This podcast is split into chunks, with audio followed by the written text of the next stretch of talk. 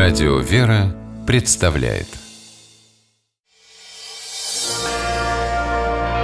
прогулки по Москве. О видимом и сокровенном.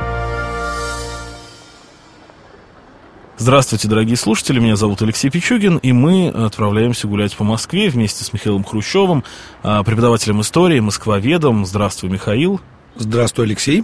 Мы сегодня отправляемся в Кожевническую слободу, Кожевники, так называемое знаменитое московское место, неподалеку от Павелецкого вокзала. Чтобы туда попасть, мы выходим из станции метро Павелецкая, выход к вокзалу. Собственно, когда мы выйдем к вокзалу, мы идем вдоль него налево до конца, и улица, на которую мы попадаем, она же Кожевническая. Несколько слов о самом вокзале. У нас все вокзалы называются более-менее понятно, да? Есть Киевский вокзал в Киев, есть Курский вокзал в Курск едет, Рижский в Ригу, да, там Ярославский, Павелецкий. Куда едет Павелецкий вокзал? Куда мы приедем? Я знаю, в Павелец мы приедем. Это маленький разъездной. Я был просто там один раз, много лет назад. Это небольшой населенный пункт, даже, по-моему, не город. В Рязанской области, да. Ну, большой разъездной такой железнодорожный хаб. Да, тут такая история. В конце 19 века была построена частная железная дорога Рязано-Уральская. Она соединяла самые плодородные и богатые провинции от Урала, Среднего Поволжья и до Рязани, и не шла в Москву. И Москва очень от этого страдала, потому что попасть туда на эту дорогу было очень важно к ней подключиться. Московское купечество обратилось к императору, чтобы разрешили построить железную дорогу. Она была построена, причем на 8,5 месяцев быстрее, чем запланировано. Так мы хотели подключиться к этой дороге. И был открыт Павелецкий вокзал, который первое время, правда, носил название Саратовский. Старое здание вокзала построил архитектор Красовский. Ну, а мы его можем увидеть фрагментами. Да, дело в том, что старенький вокзал, он был небольшой достаточно, и со временем, в связи с ростом там грузоперевозок, количеством пригородных поездов, стал очень тесным. Его в 80-е годы полностью реконструировали, сохранив старый вокзал. Ну, примерно то же самое сделали с Курским, но гораздо менее аккуратно. Ну, вот Павелецкий вокзал, у него была определенная такая сакральная для советского правительства роль, о чем мы сейчас поговорим. Поэтому он был действительно реконструирован очень аккуратно, в формах старого вокзала, что вообще странно для архитектуры 80-х годов. Но, тем не менее. Какую же роль он сыграл в истории советского государства? Сюда из горок было привезено тело Ленина в январе 1924 года. И что интересно, здесь такой пережиток сохранился, музей траурного поезда, в котором сейчас выставка, ну, там стоит поезд, на котором Ленина привезли, и там вокруг очень интересная экспозиция, посвященная вообще истории железных дорог. Не каждый день вы можете увидеть паровоз начала 20 века в таком хорошем состоянии, как в этом музее. Ну, а мы двинемся дальше вдоль трамвайных путей по Кожевнической улице. Ну, собственно, вопрос названия. Почему Кожевники? Ну, надо оставить только корень. Да, здесь занимались кожей. Здесь дубили кожу, и тут нужно, когда мы говорим о кожевенном деле, посмотреть, собственно, на карту Москвы.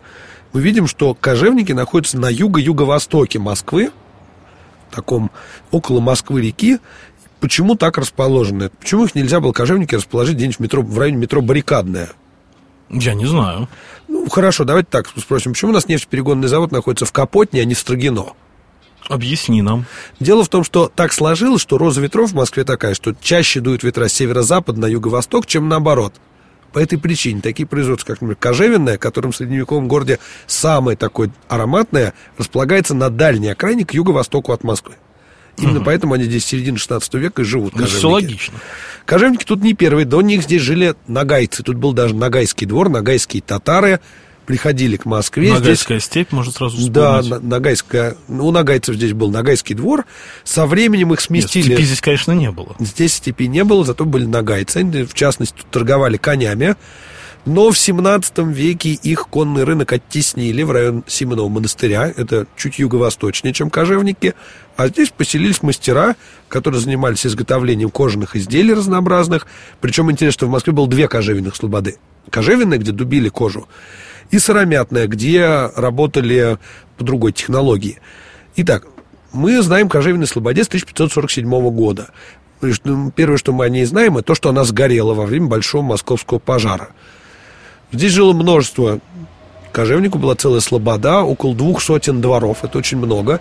И что интересно, вообще московская кожевенная промышленность концентрировалась здесь вплоть до 20 века. Фабрика Парижской коммуны тут располагалась, которая производила обувь, и она сформировалась из многих разрозненных мастерских, которые тут были до начала 20 века. Ну вот ее все, на самом деле, с левой стороны мы видим все ее корпуса, а что-нибудь сохранилось, какое-то кожаное производство здесь? Вот не могу знать, я знаю, что большая часть корпусов сейчас используется по совсем другому назначению, да. Зато их можно теперь посмотреть, пройтись, посмотреть на старую промышленную архитектуру. Без всяких проходных. Да, мы же с вами двинемся по Кожевнической улице и обратим внимание на дом номер 8, это справа у нас, по почетной стороне. Здесь располагается кожевенная суконная фабрика Бахрушиных. Знаменитые купцы Бахрушины, московские меценаты, жили здесь совсем недалеко, на улице Бахрушиных, современной. Здесь у них была фабрика. Если мы пройдем еще чуть-чуть дальше, по левой стороне очень симпатичная усадьба Котельникова. Купец Котельников в Москве работал в начале 19 века, занимался ситцем. От него осталась такая вот усадьба начала 19 века. От нее мы пойдем еще чуть-чуть дальше и увидим очень интересное здание, такое высокое. Сейчас его занимает фитнес-центр. Интересно, чем здание? Видно, что оно построено в 30-е годы. Обращает внимание одна деталь. Это фризы сверху. Да, фризы необычные, очень яркие, правда, в очень плохом состоянии. Но можно посмотреть фотографии относительно недавних лет, последних, перестроечных, может быть, когда их, видимо, то ли подновляли, то ли они еще просто сами по себе были в лучшем состоянии.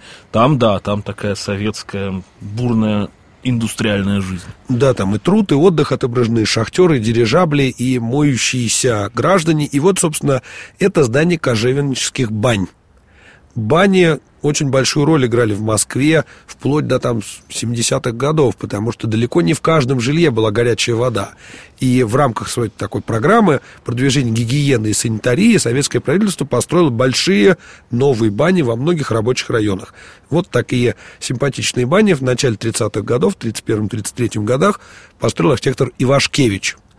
До сих пор они работают. Ну, уже не совсем как бани, но... Ну, наверное, там и бани есть, кто его знает. Да, ну, в любом случае, до сих пор здание можно посетить, и оно сохранилось достаточно неплохо. Ничего не скажешь о зданиях, которые через дорогу от этих бань. Да, 18-20 дома. Это палата Лихониных. Чем интересно? Купцы Лихонины вообще знакомы тем, кто часто в Суздале бывает. Там есть дом купцов Лихонина, да. Такая суздальская купеческая семья в свое время сдвинулись в Москву, построили здесь производство. А это же нормальная история.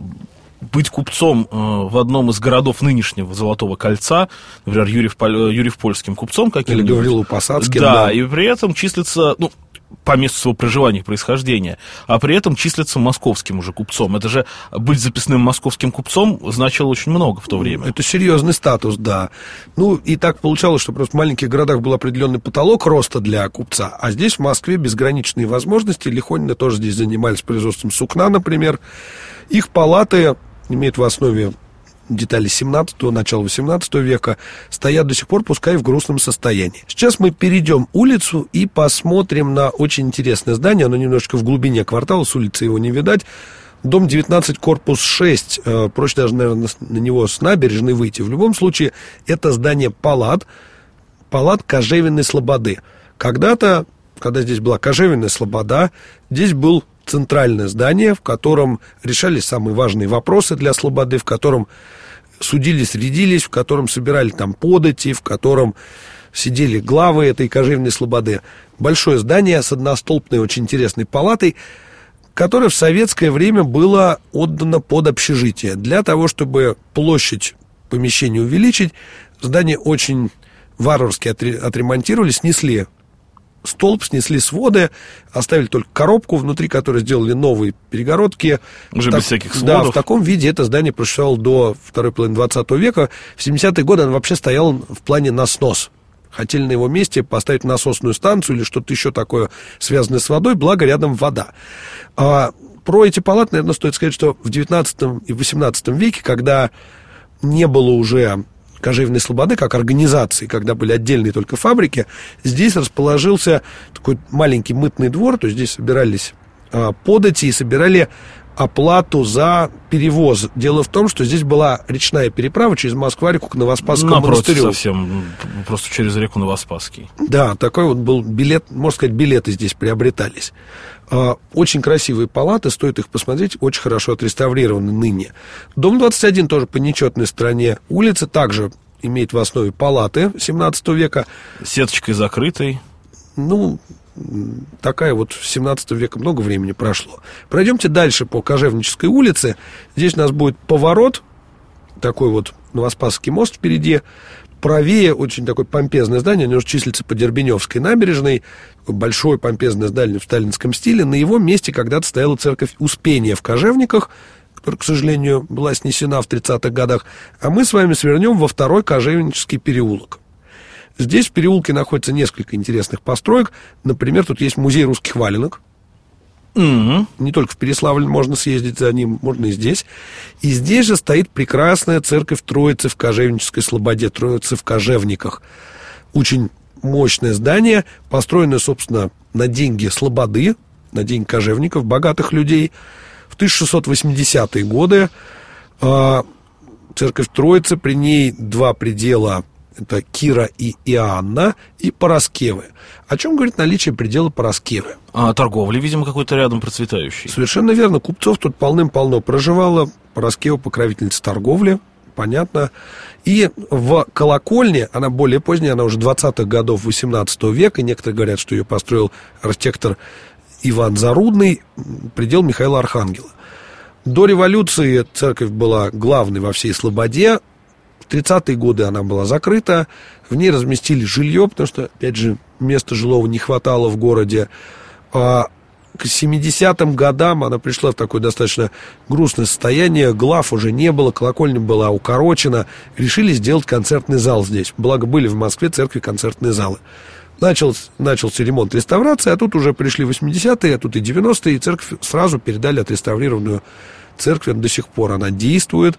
Ну, вернее, с тех пор она и действует. С тех пор она действует, да, и можно ее посетить. Здесь очень интересный приход, достаточно знаменитый в Москве. Спасибо, гуляли мы по Кожевнической слободе вместе с историком, москвоведом Михаилом Хрущевым. А мы прощаемся, любите Москву, гуляйте по ней, наслаждайтесь нашим городом. Спасибо и до встречи. До свидания. Прогулки по Москве. О видимом и сокровенном.